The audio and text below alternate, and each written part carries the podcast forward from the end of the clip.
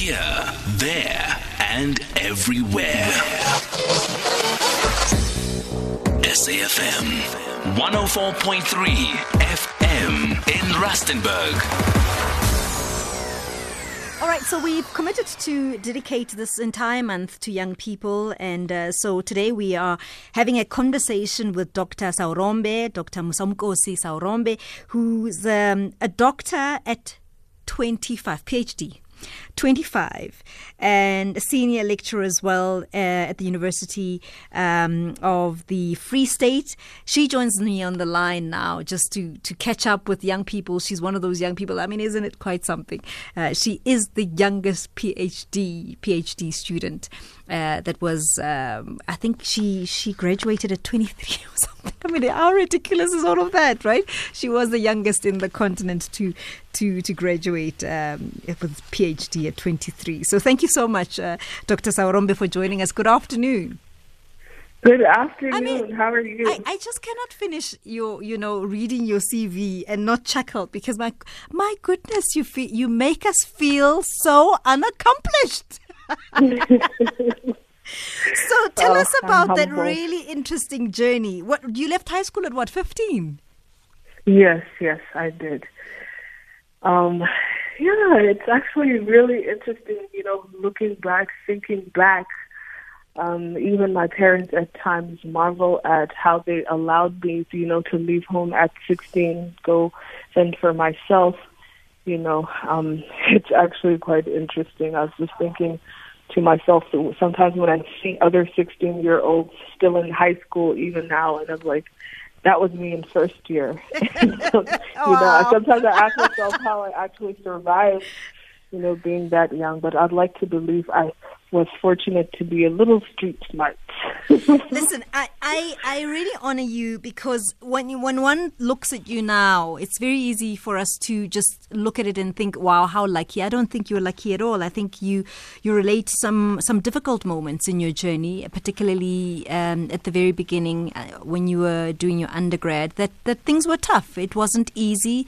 You had you come from humble-ish beginnings, uh, teacher salary, and the other parent just sort of piece jobs here and then. It was tough getting you to school. Definitely, it it was. It was not a walk in the park. Um, I do um, appreciate, you know, that I was definitely more privileged than a lot of young people are. You know, you start from absolutely nothing. At least I had a better starting point, but not necessarily um, a hundred percent privileged either. I had to work with what um, life gave me. And and uh, you know, with with that in mind, one wonders, and this is going to be interesting for many people who who have to make the difficult choice. Um, why wasn't it an option to just you know just go find a job you know after your undergrad um, many of us kind of just say okay it's it's time now to gather myself and, and find a job because the situation warrants that I get up and find a job. Why why did you pursue your studies? What what is it in you that gave you that courage to pursue your studies? No, that that was actually definitely the case with me because remember, you know, despite um, achieving all of this, you still have, um, you still ha- have that. sim- You're very similar to a lot of young people, right? So you do want to go out there and find a job. You do want to go out there and make money immediately after your undergrad qualification. But then you think to yourself also that um you know the opportunities the prospects of employment as well they're not completely in your hands. Actually they're pretty much out of your hands. So you you apply but there's no guarantee that you will get a job that you've applied for no matter you could apply for 50 jobs and get none and that's where I've also you know realized along my journey that we sometimes make plans, but I believe that, you know, if God has other plans for you, which are always better than your own, then sometimes you have to allow life to also take its course and, and let it, you know, move you in the trajectory that is actually best for you. So looking back, even though I had envisaged, envisaged another trajectory, mm. I'm really thankful for how life ended up pushing me in another direction because that's exactly where I needed to be. Your interest in industrial psychology, t- talk to me about that. So that's another interesting story. Um, when I applied at university, I actually had in um, industrial psychology and HR as a third option. that is funny. That is yes. really funny. Wow. Absolutely. And so my application was lost. Um, it went to uh, because the Northwest University has three campuses, yes. and it went to the Potchefstroom campus, and I had intended for it to go to the Mafikeng campus. So what happened was when I'm seeing like uh, that it's been long overdue and I'm receiving no response, mm-hmm. um, I ended up follow- following up. And after following up, I realized that Mafikeng never received my application. Yes. And so it was, it was um, the application was at the Potch campus, but they um, had placed the wrong address also to revert to me that the program that I wanted was actually um, at Mafikeng. Oh. So what happened was by the time we realized this, my parents and I, and then I contacted uh, the people in Mafikeng, and they told me your first two options are full already. So you're going to have to, we only still have space in your third option.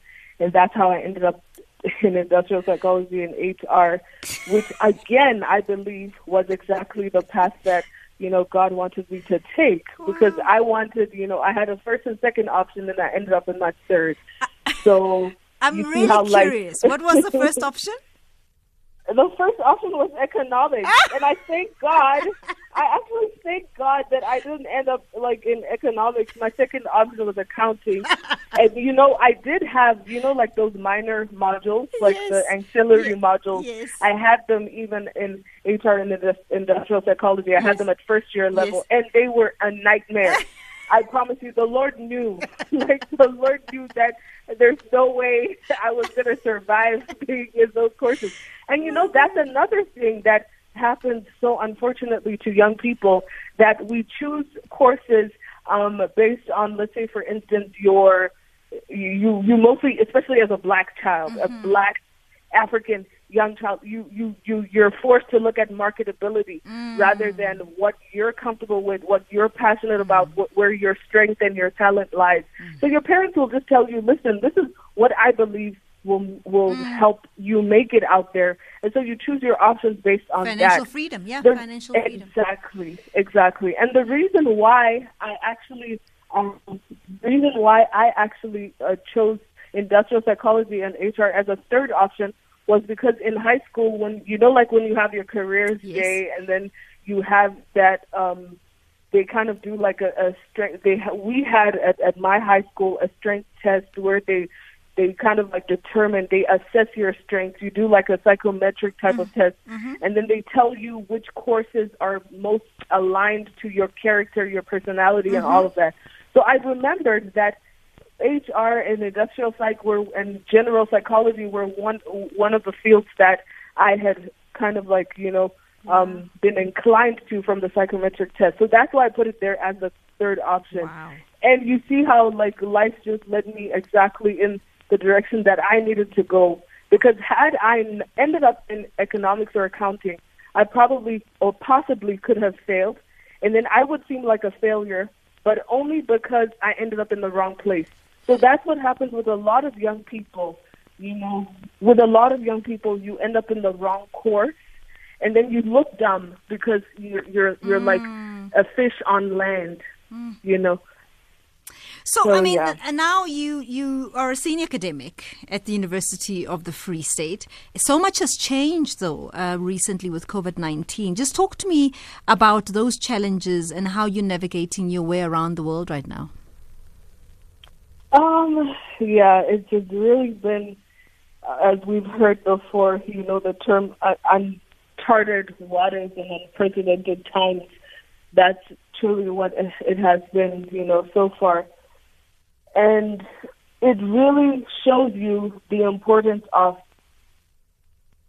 the ability to acclimate, mm-hmm. to adapt, to find yourself, you know, maneuvering in difficult situations. And you find that those who who will thrive the most in life are those who are able to adapt the fastest or those who are open and embracive to change. Because life is all about embracing change. And I'm sure you, you're familiar with the with the uh, saying that nothing great ever came from a mm. comfort mm. zone. Mm. And we can see even, you know, with the way things, the world has been forced to react to the current global crisis and pandemic. You can see that the like humanity is so much more capable of dealing with issues which we have been sweeping under the rug for so long and a lot of these issues have forced governments and individuals and so forth the entire human race to confront these issues. And now you realize that sometimes you need a crisis like this to wake and shake people up so that you truly you know, get to know what lies within you, your, your potential and your ability to tackle, you know, such such gruesome and you know unfavorable circumstances. Spoken so, like a true psychologist. Spoken like a true psychologist. Listen, it's it's been wonderful chatting to you. All the best to you, and and we will catch up post COVID nineteen. Uh, I will look forward Absolutely. to that conversation. Thank you so Thank much. You and so you, much. You really are an inspiration, um, Dr. Musawenkosi Saurombe. And uh, we're just uh, really catching up with young people. We're doing this every single day for the month of June, just looking at the world through the lens of a young person. She, my gosh, she got her PhD at 20, at 23, 23. Hey? Just makes you feel like such an underachiever. But really wonderful to hear from her. She's now a senior academic at the University of the Free State, um, and her her studies are all around psychology. And we're just touching base with young people. As I said, she happens to be one of those young people, and just interesting how she's seeing this moment now. In fact, it was interesting to hear her say that it's an opportunity for us to to maybe recalibrate. Uh, wonderful that that conversation will be available as a podcast.